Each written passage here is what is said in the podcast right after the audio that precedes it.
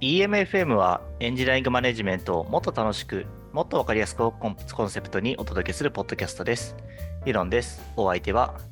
ひろきです。よろしくお願いします。佐藤です。よろしくお願いいたします。EMFM では毎回ちょっとためになる情報を紹介していきたいということで、一つのテーマを掘り下げて学んでいこうと思っています。えー今回は佐藤さんがプレゼンターです。はい。佐藤さん。はい。今回のテーマは DevOps 指標について考えてみるです。おー、DevOps 指標。今日この話しようかなと思ったのも、あの最近こうブログとかいろんなところで見るなっていうふうに思って、ああ、結構世の中の EM の人も関心あるんじゃないかなと思って、これを取り上げてみようかなと思ってき、えー来ました。実際に今日お二方にもちょっとご質問したいなっていうところと、リスナーのこう皆さんにも聞いてみたいなっていうところだと、関わってるチームにおいて、えープロダクトリリースされた状態とか、あそのリリースされてからの品質っていうのをこうでどう定量的に計測してるかっていうところも聞いてみたいなと思うんですけど、なんか最近障害起きてないよねとか、割と早く障害から復旧してるよねみたいな話ってしたりしてんじゃないかなと思うんですけど、ユドンさんとかってこうリリースされた後の品質ってどういうふうに考えたりしてますか？そうですね。なかなか、なかなか最初からこう難しい問いが。やってきましたけど、そうですね。となんか本番でリリースした後のなんかバグの重さ、重み付けをして、でそれをそのエラーバジェットでの形で、まあ、この期間の間にここぐらいまでのエラーバジェットに抑えるようにしましょうねとか、そういう話はしたりしますね。うん、うーんなるほど。じゃあエラーのその、えー重みをこう計測していってっていうことをやられてるんですね。そうですね。まあ、本番で発生した不具合ののその重さからそういうのを計算してやってるって形ですかね。うんうんうんうん。あありがとうございます。なんかそういった観点で、あの、今日お話ししたいなっていうところが、その DevOps 指標っていうのがあって、と Google さんとかだと 4keys っていうようなキーワードで言ってたりするんですけど、まあその話を今日できればなと思ってます。えー特に先ほどお伝えしたように、そのエンジニア組織の多くとかで、えーこう DevOps 指標を見始めました、4keys 見始めましたっていう企業さんが結構いたりするんですけども、そうですね、えーと、ひろきさんにもちょっと聞いてみようかなと思うんですけど、あのーまあ、リスナーの皆さんもぜひ考えてほしいのは、ハイパフォーマンスな開発チームって何なんだろうねっていうところをこう過去に僕もやっぱ思ったこととか、まあ、現在皆さんもこう感じられたりとかしてるんじゃないかなっていうのと、ひろきさんによってもこうエンジニアリング組織論への正体の話でも、まあ、書かれてたような話の部分もあるかなと思うんですけど、改めてひろきさん考えるところで言うと、こうハイパフォーマンスな開発チームってどういうものをこうイメージしたりとか、どういうふうに考えられてたりされますか？ですね。あの、ハイパフォーマンスな開発チームって言ったときに、前、その本だと、まずその多くの不確実性を減少することができるっていうところで、あの、不確実な要因を特定していって、それをどんどん減らしていけると実現に近づいていくよっていう話があったと思うんですけど、その中で DevOps の指標に近いものっていうのは、どちらかというとその、えーそのいかにリードタイム早く提供して、で、その提供したものの価値検証をできるようにしていくことで、その目的不確実性と言われる、まあ、何を作るべきかっていう不確実性も減らせるし、その、まあ、えっ、と、もう一つの方法の不確実性、実現していくっていうところの効率もいいしっていう、この両方が、えー効率よくビジネスに合った形で提供できているチームっていうのは、まあ、ハイパフォーマンスだよねっていうふうには言えるのかなと思ってます。うんうん。ありがとうございます。あの、多分ほほぼほぼ近いような観点から、あの、Google の方とか、あとはアトラシアンでも、えっ、と、うん DevOps 指標、あとはドーラメトリックスっていう言い方もされてる、この指標について、あの、お話できたらなと思います。で、えっ、と、結論今日僕伝えたいなって思ってるところ、まあ、何あるだろうっていうのを考えたときに、こう、3つ、えー挙げられるなと思ってて、やっぱりお客さんに何か価値を提供していくっていうことで、顧客価値が提供できてるのかっていう観点、えーいいものをちゃんと、えー企画とかデザインとかあの観点も含めていいものを提供するっていうのもすごい大事だとは思うんですけど、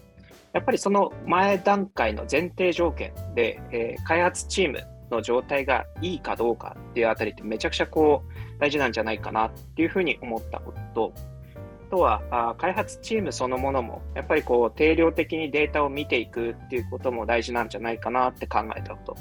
あと、そして3つ目に、えー、ハイパフォーマンスな開発チームっていうのをこう実現していく上で、えー、DevOps 指標を見ると課題が結構見えてくるなっていうのがあの僕が今回伝えたいことだったりします。で、ちょっと自分の体験談に近いところにもなるんですけど、こうサービス開発をしていて気づいたことあのいくつかあるなと思っていて、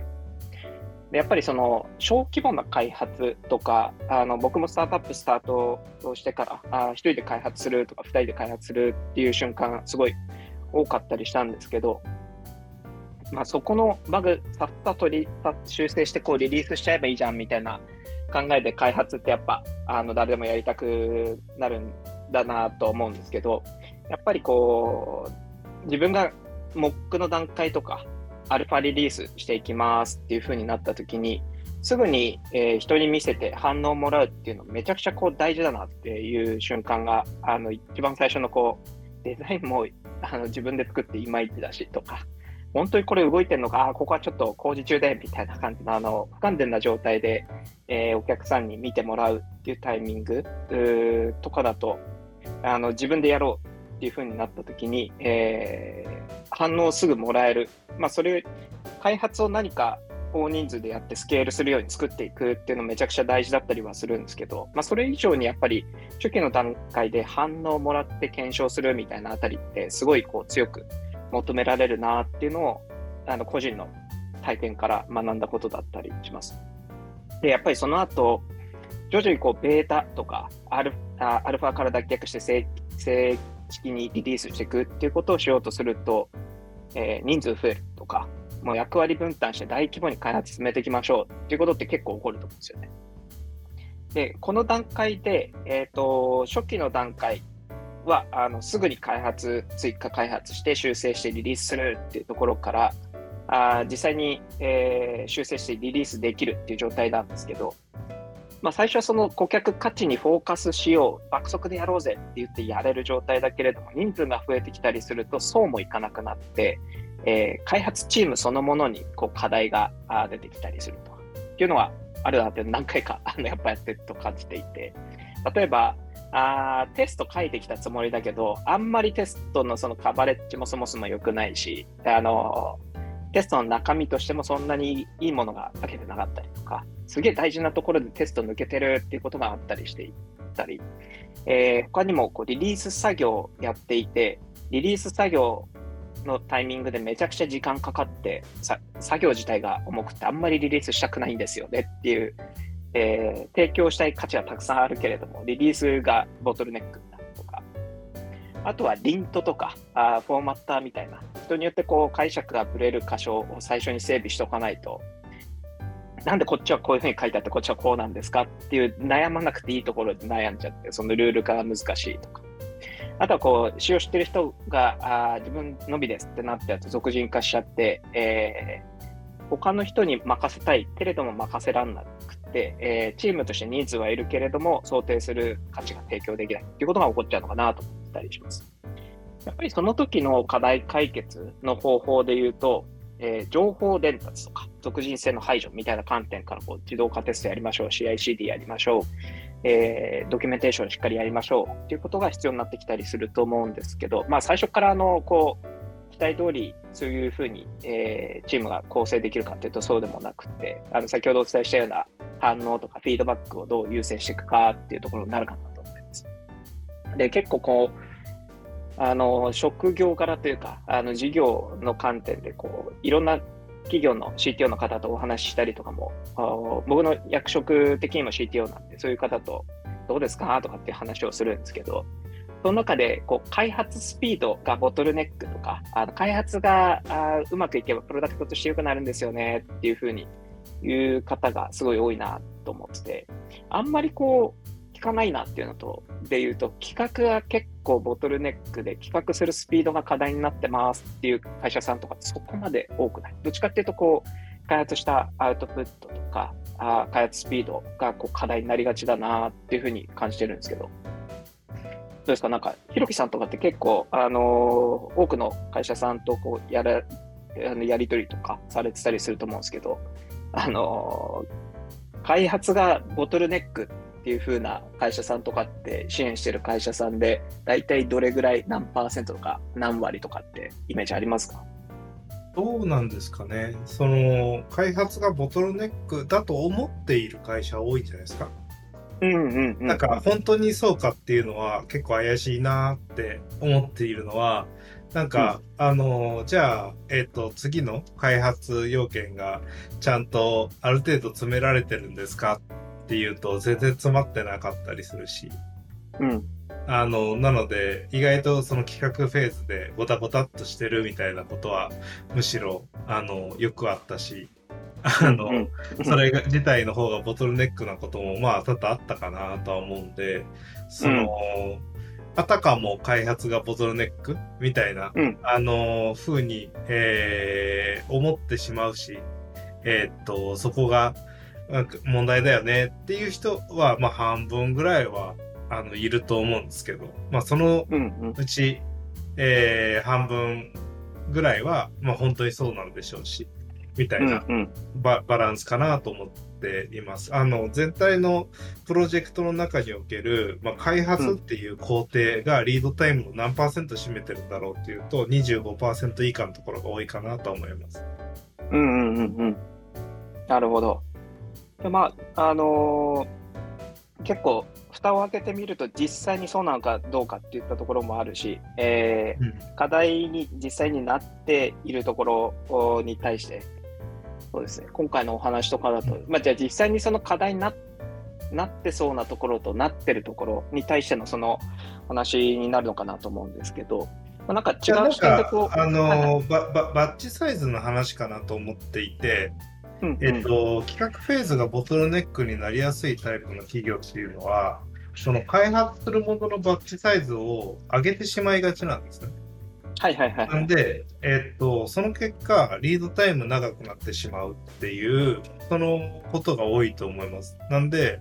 その、ある程度開発する機能の単位っていうのが、あの、価値の単位に分割されてて、リードタイムを短く提供してった、提供していくことができるようなサイズ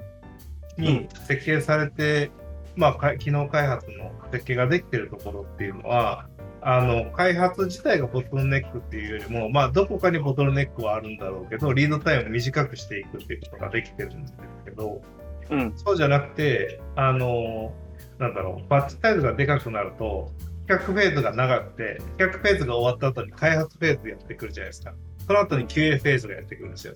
みたいな感じで、ちょっとバッチがでかいので、まあ経営者の人とかが、こんなことやりたいよねっていう構想が生まれてから、完成するまでのリードタイムのうち、開発が理由にされがち。うーん、なるほど。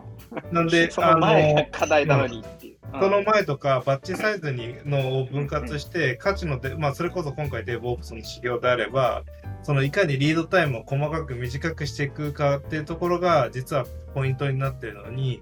バッチサイズのでかいような案件がたくさんあって、それが完了しないことを思って、あのーなんか開発が遅いというような感覚になっちゃうのは、なんかそういうことあるかなと。っていう感じですかね。なるほど。それはなんか面白い視点ですね。ビッグリリースをしようとしてるからってことですか？そうです、そうです。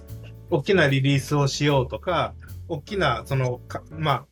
あ、あの、100点の機能のものを考えて、100点の機能の要件提起をして、で、100点の機能を開発しようと取り掛かろうとすると、えっ、と、この設計じゃうまくいかないよとか、うまくいくよみたいなごたごたがあって、人がたくさん足されてきて、人がたくさんいるのに開発が終わらないってなって、終わったと思ったら品質の工程がどんどん短くなるからバグが頻発しますみたいな感じがあって、えーみたいなことを繰り返して、結果的にリリースするタイミングでは、あの、全体のリードタイムのうち、えーどこが長く占めていましたかっていうのを後から振り返ると、えーっと、経営者がこのタイミングで始まったと思ってるタイミングから数えると、企画フェーズの方がリードタイム長いとかはざらにある。うん。実実はその、実はその計測のし始めが企画が終わった後から始まってるみたいなそうです、そうです。人々のマインドセットの中で、どこがボトルネックですかって言った時に、企画が終わった後に、えっ、と、今から開発なんで、まあでも開発がなんか3ヶ月かかるって言ってるんでとか、1年かかるって言ってるんで、みたいなことを聞いてから、測り始めると、えー、実は開発フェーズがボトルネックになるって感じするんですけど、また立場変わって、開発の人はどこがボトルネックですかっていうと、品質の QA テスティングの部分にボトルネックがありますっていう方も結構いいて、それは、あの、不思議なもんで、みんな後ろ工程側に対して ボトルネックがあるって言いがちっていう、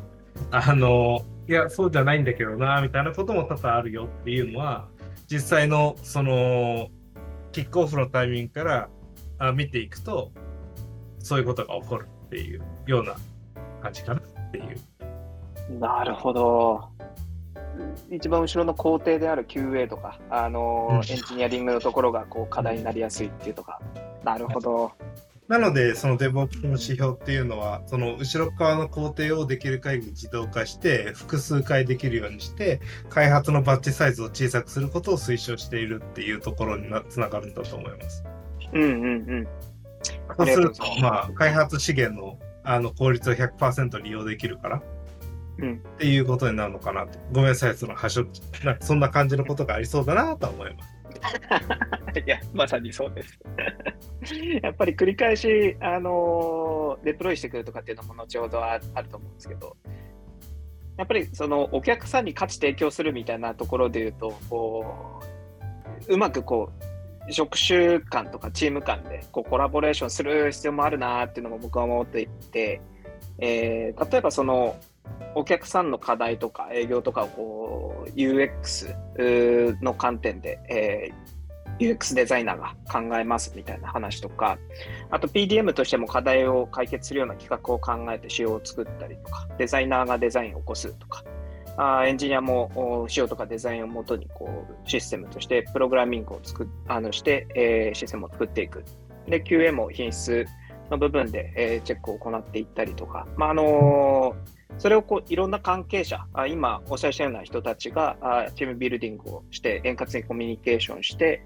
えー一つのプロダクトとかあシステムを作り上げていくっていうのがすごい大事なのかなと思ってるんですけど、えっ、と、そうですね、エンジニア視点で見ると、こう、顧客価値提供に貢献できる部分って、まず一番目のところで言うと、エンジニアのその部分、やっぱり想定通りに詳細設計をして、えープログラミングして、えーテストを行っていくみたいなフェーズになってくると思うんですけど、あそこが一番大事。えーその上でこう他のチームと円滑にコミュニケーションも図ってチームで、えー成果を出していきましょうね。で、あわよくばこうエンジニアリング以外のところもやったりする方もいらっしゃると思うんですけども、まあ、いいプロダクト製品作っていく上で、えーそういう貢献の仕方あるのかなと思ってます。やっぱりこうエンジニア視点で言うと、僕が主に、やっぱり先ほどひろきさんお話ししていたあボトルネックになりやすいっていうふうに言われてるそのエンジニアリングの工程の部分をこう生産性が高くしていって、えー技術的にこう高品質なものを提供していくでその上でチーム全体として顧客への価値提供を最大化する動きを実現するっていうところかなと思ってます。僕が伝えたい部分でいうとこう、まあ、エンジニアの業務とか生産性を最大限こう発揮できるように、えー何回も爆速でデプロイしてきますみたいな。で、それがいい品質のものですっていったところをこう実現していくのが一番大事なんじゃないかなと思っています。で、それができるとやっと、プロダクト全体の顧客価値に提供できているのかっていったところにフォーカスできるようになるのかなっていうふうに思ってたりするんですけども、やっぱりそこでこう出てくるなと思ってるのが、あ開発組織において、僕らって生産性高いんですか？ていう課題がこう、付きまとうかなと思ってます。で例えば、その、定性的なところで言うと、僕らの組織、チーム、いいチームだよねとか、なんかレビューとか円滑じゃんみたいな、リリースいっぱいやってるよねみたいな話とかあると思うんですけども、やっぱ過去僕がチームビルディングして振り返りとかやったタイミング何回もあるんですけど、何をもってそのレビュー円滑だっていうふうに言えるのかとか、あとはリリースいっぱいやってるって言ってるけど、それ本当？みたいなあたりとかで、えー、なんか事実を踏まえずに、なんか前よりはいいじゃんみたいな体感値ベースにはもちろんなるんですけど、えっ、ー、と、どれぐらいやってるといいと言えるのかとか、あとどうしてるといい状態なのかっていうのを、その、うまく定義したことがなくて、えー、そこは課題に前々から思ってたところがあったんですよね。で、結構みんなやってるけどやってないなって、この1年ぐらいで気づいたところが、あーサーバーの負荷監視はして、サーバーの状態をこう可視化していくところは皆さんやってると思うんですよ。サーバーの CPU どうで、メモリがどうで、で、アラート、あの、メモリがどうなったら、あの、 Slack に通知するとかっていうのをやってたりするけど、開発チームにおいてとか、あ定量的にこう状態どうなってて、どれぐらいデプロイされてるといいんだとかっていうところって、あんまりこう、定量的に判断してるし、してましたってやったことは僕はそこまで実はなかったりしていて、なんかそこでこう出てくることとしては、あ誰もがこう同じ認識を持って、えー、指標とかカウントできるもの何か置いて、そこをベースに、じゃ定量的に、えー、みんなが見て同じ判断ができるようになっていく指標が何かあればいいんじゃないかっていうあたりも思ったりしました。そこで昔やっぱり自分のあの目標設定とかもしたときに、何を見たら俺はエンジニアとしてあのレベルアップしたんだとか、チームとしてその成果が出てるって言えるんだとかっていうのを見たときに、コミット数とか、なんか、プルリック数とか、えー、レビューまでのスピードみたいなところでいっぱい思いつくのはあるんですけど、どれもこう、え、なんかそれハックできるし、みたいな。あの、前回、ひろきさんの話で目標設定の話あったりとかしたんですけど、なんか何を見たら、その、いいっていうふうに言えるのかっていうのってなくて、えー、そこで困ってたりしたんですけど、ちょうどそこで、あの今回のお話のところなんですけど、DevOps 指標、4キーズっていうのがあるよっていうことをこう多くの企業で海外の人たちが言ってたりしていて、日本でも、えー、リンと DevOps の科学の話で、えー、認識、その中に出てくるお話としても認識されてる方多いんじゃないかなと思うんですけど、まあ、この DevOps 指標改めて何なのかっていったところ、ちょっと簡単に解説しようかなと思います。DevOps 指標自体はあ、いろんなそのソース読んでたりすると、ハイパフォーマンスな開発チームかどうか、プロダクト開発ができているかの指標ですって書いてあるところもあって、えー、大きくその2つの観点から4つの非指標があるっていうところがありました。で、えーと、2つの観点で言うと、1つ目が速度、で2つ目が安定性っていったこの2つなんですけど、まあ、ここもあの、えー話してる方によって若干違ったりもする可能性あるんですけど、速度の観点でいうと、1つ目が変更のリードタイム。えー、どれぐらいそのコード書いてからあ、コミットしてから本番に反映、稼働させるまでといったところとか。デプロイ頻度。これが2つ目で、えー、コードをプッシュして、えー、どれぐらいそのデプロイしてるかといったところをこう見ていく。でこれがあ速度に関する2つの指標と、安定性に関しては変更障害率っていうところで、えー、実際に本番で、えー、即時の対応やばいってなるようなあロールバックをしなきゃいけない部分のこう割合、どれぐらいの確率で発生、不具合が発生するのかっていったところと、あとは4つ目にサービス復元時間、MTTR、Mean Time to Repair って言われてるやつだと思うんですけど、まあ、ここはその回復に、え復帰するまでの時間、平均時間といったところをこう見て、えー、速度と安定性の部分からこう見ていくのは、この DevOps 指標、4キーズ、えー、ドーラメトリックスって言われてるものだったりするんですけど、実際にあの僕らもこう、Google さんがその4キーズでこうなってたらあいいですよとかあで判定とかも作ってくれてるような表も探すと出てきたりするんですけど、例えばそのこの時間内にこの回数実現できてるとエリートとかハイとかっていうのも、えー、判断できて、そこを見ていくだけでも、あ、俺って、えー、ハイのチームなん、俺、俺ってというか、このチームってハイの、えー、パフォーマンスを出せるようなチームなんだとか、あっていうのがあ分かったりするので、一回これ、えー、測定してみると、どこら辺の位置にいるのかっていうのが、その Google の指標において、えー、分かったりするっていうところと、あと、これも毎日チェックする必要はもちろんないかなとは思うんですけど、あの定期的に毎月とかこうチェックしていくと、開発チームとして、えーいい状態なのか、そうじゃないのかとか、あの改善しなきゃいけないのかっていうのが分かるので、すごい、えーいいなと思ってます。で、なんか特にメリット、デメリットみたいなあたりもあるかなと思うんですけど、えー先ほどのこう、どれぐらい頻繁に、えーアップデートし続けて、かつ、障害が少ないアップデートがし続けられるのかっていう話かなと思うんですけど、実際にそのチームの中でのプロセスがいけてるかとか、あとは書かれてたところで言うと、技術的な課題などが素早く特定しやすいっていうふうに言われていて、えーこれができると、開発とその運用の DevOps のところで課題がある場合に、どちらにも関わる指標になってくるので、日々のこうパフォーマンスを特定する上でめっちゃ使えるんじゃないかなっていうふうなところと、一方でそのデメリットとしては、なかなかこう複雑な大きいサービスとかで、えー正確に測ろうとすると難しいっていうところがあるかなと思ってて。で、デプロイの頻度とか、そのリードタイムっていったあたりは割と測りやすいんじゃないかなと思うんですけど、障害が起きて、そのサービス復元までの時間とかって、正確にカウントしてるところがあんまりなかったりとか、あそれを自動で計測しようっていう仕組みを入れなきゃいけなかったりもするので、ここら辺難しいなっていうのと、これが良くなかいや良くなったといって、そのお客さんの価値提供に直結するかっていうと、なかなかあ完全にそうとは言えないですけど、一部そうぐらいなところでしか言えない。まあもちろんその、先ほどお伝えしたような企画とかデザインっていったところの力も合わさって、顧客への価値提供っていう風なところにつながるので、開発として閉じた話としては、すごい使えるんじゃないかなっていうのが、えっ、と、この DevOps 指標になってくるかなと思ってます。うん。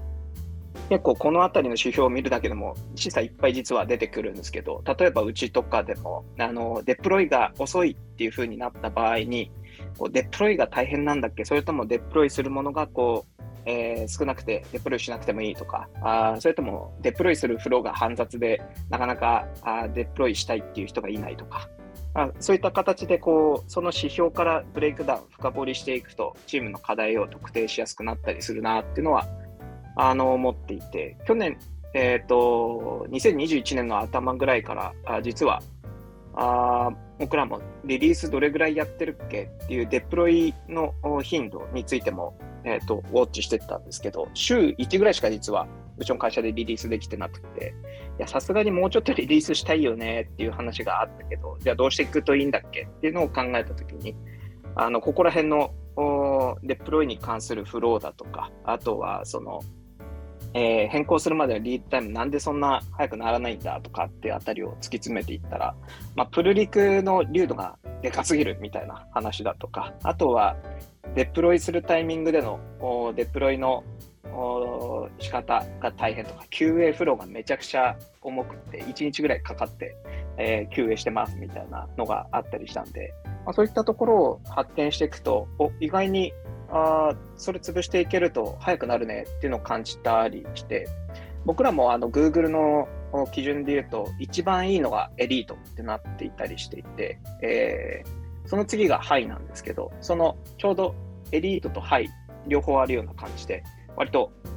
開発が早い、えーこの DevOps 指標でいい状態になってる、えー開発チームが作れてきましたよっていうところはあったりしたんですけど、まあ、海外で言うと、相当僕らも頑張ってやってはいるんだけど、どんだけ海外早いフローでリリースしてるんだろうとかっていうのはあって、めちゃくちゃこう、海外のレベルの高さを感じたなっていうところはあったりします。これあれですよね。ドーラデブオはいプクイックチェックみたいなやつですよね。あ、そうです、そうです。はい。あの、DevOps クイックチェックで検索すると、この4つの指標について、かんあの簡単なアンケートに答えるだけであな、たはどこにいますっていうのを教えてくれるんで、もしあれだったら調べてみてくださいっていう。はい。あの、デプロイ頻度とかも、読んでたらビビったんですけど、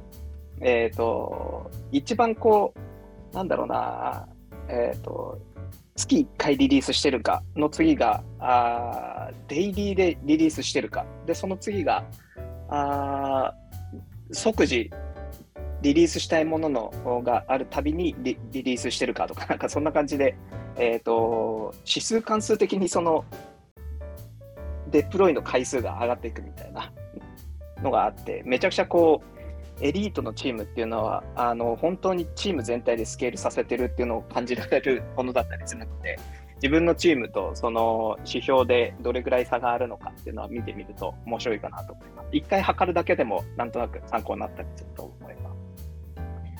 はい、なんかそんな感じでこう僕も1年半ぐらい、えーと、定量的なデータ見て進めてきたりも改善してきたりしたんですけど、こう定量的な情報をもとになんか判断していくっていうのってめちゃくちゃ大事だなと思っていて、あの、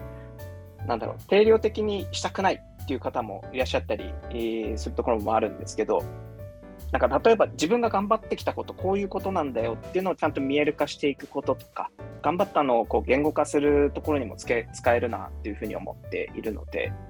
やっぱりその定量的に議論することで、えー、情報の非対称性を減らすことができるので、なんとなくうちのチームいいじゃんなのか、あなんとなく悪いのかみたいなあたりをこう減らして、誰もがこう納得感持ちやすい状況を作るっていうのをすごい僕はあのいいなと思ってます。まあ、特にエンジニアだと、その定量的にちゃんと物事、データからあの語るっていうあたりは大事かなと思っているので、すげえおすすめだなっていうところと、えー、やっぱりその、なんとなく早いレビューが早いって言ってる人がいても、他の人からするともっともっとやれるって思う方もいらっしゃるので、例えばあ30分以内にレビューしたら早いっていうのがうちのこう定義ですよねとかっていうふうに定量的に議論できたらいいのかなっていうのと、まあ、それをこうどこが改善しなきゃいけないかっていうのを DevOps 指標をこう、えー、振り返りながらあ見える化していって、そこで、えー、定量的に、えー、速度の観点とかでこう変更のリードタイムとか、デプロイの頻度っていうあたりをこうそこからだけでも見てみるだけで、えー、全然違うなっていうふうに感じてます。まあなんかあのみんなとの目線合わせに使うっていうところと、定調をこうみんなで可視化するっていうところでの良さと、まあ、ただあの定量でデータだけが全てじゃないし、定性的な観点で僕はこう思うっていうふうに議論も追加でしていいと思うんですけど、全部訂正で語っちゃうとそれはそれで良くないよねっていうふうに思っていたので、今回あの伝えたいところとしては、あまあ、顧客価値にフォーカスするのも大事だけど、開発チームめっちゃこう状態良くしたいよねっていうあたりと、あとはその開発チームの中でも定量的なデータを見ることの大事さ、あとはハイパフォーマンスなチーム、開発チームを実現する上では、あ DevOps 指標を見ると課題が割と僕は見えてきたなっていうので、お勧めしたいなっていうこの3つをあの今日お伝えさせていただきました。リオンさん、いかがですか？思ったこととしては、あの、なんか定量化することって僕もすごくいいことだなと思っていて、定量化とか見える化ですね。で、今、あの、佐藤さんおっしゃってましたけども、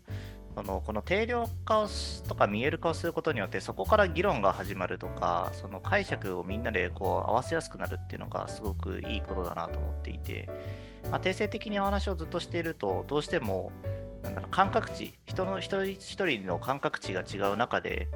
話をしなきゃいけないので何を前提としているのかというところが見えづらくなってしまうというところがあるんですけど定量化することによってまず少なくとも数値は数値なので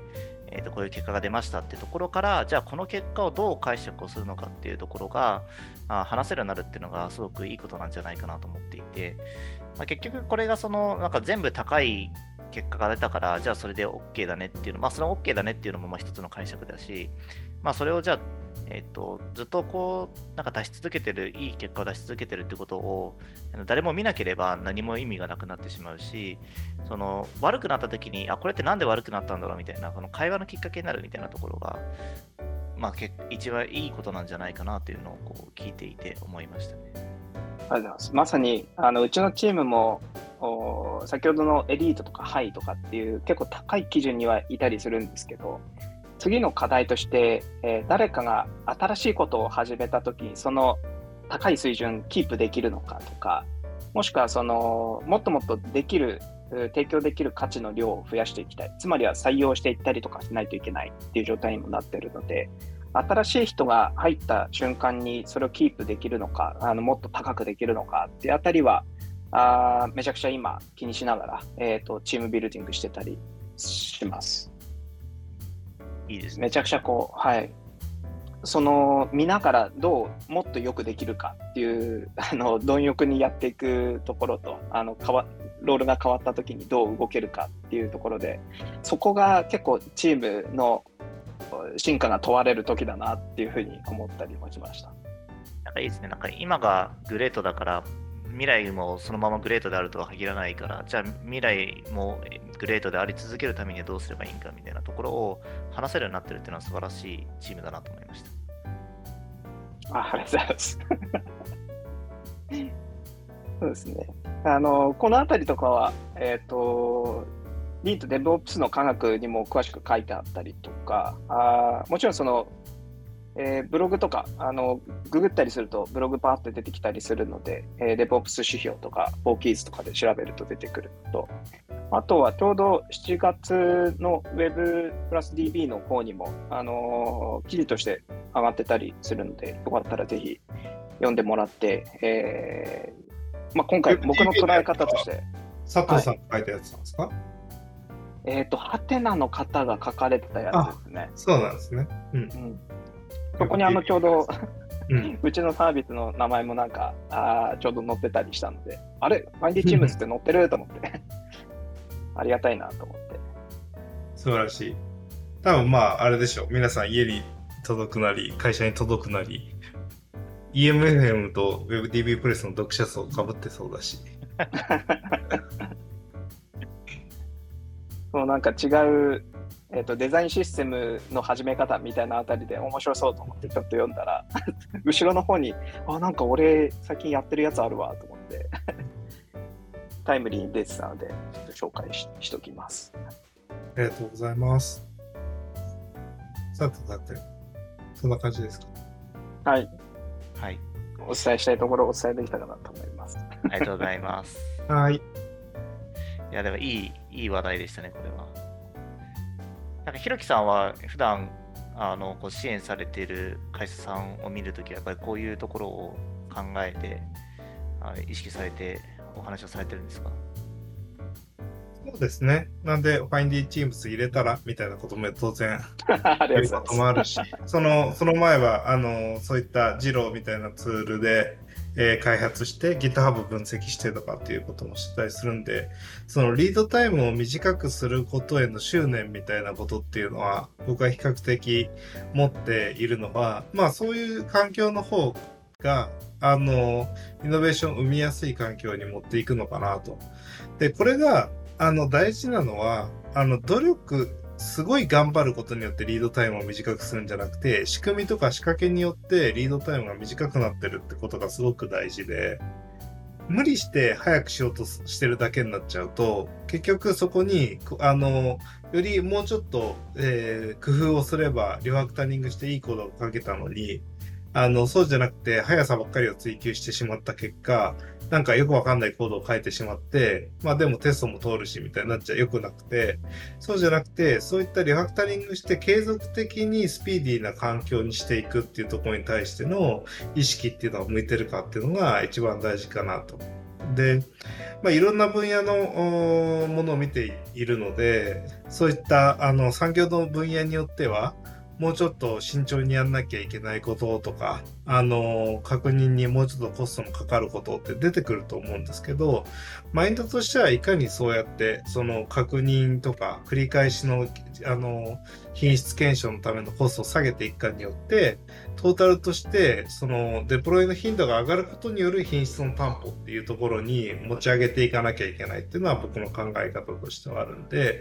あの、どちらかというと、なんか、あの、まあ、多くの、なんかベンチャーとかだと、スピーディーにできちゃうんだけど、それってスピーディーにできてるのは、インダストリーのフォーカスが狭いからだよみたいな時もあったりして、影響度が上がっていくごとに、スーツ着て謝んなきゃいけないみたいなことも増えてったりするわけだから、あのーそういう状況においても、そのトライアルできるための工夫っていうのは、より、えー難しいとこ出てくるんで、そういうのも含めて、あの、リードタイムへの執念っていうのはすごく大事だなと思っています。リーベターム良くしていきたいですね。はい。確かにでもあのインダルインダストリーのサイズによって変わるっていうのもね、確かにそうだなっていうのはありますね。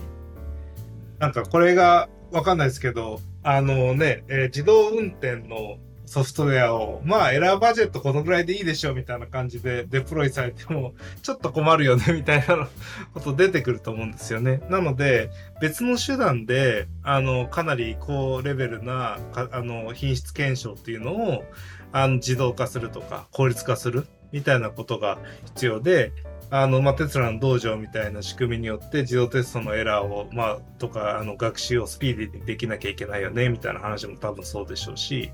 まあ、なんかそういう、その、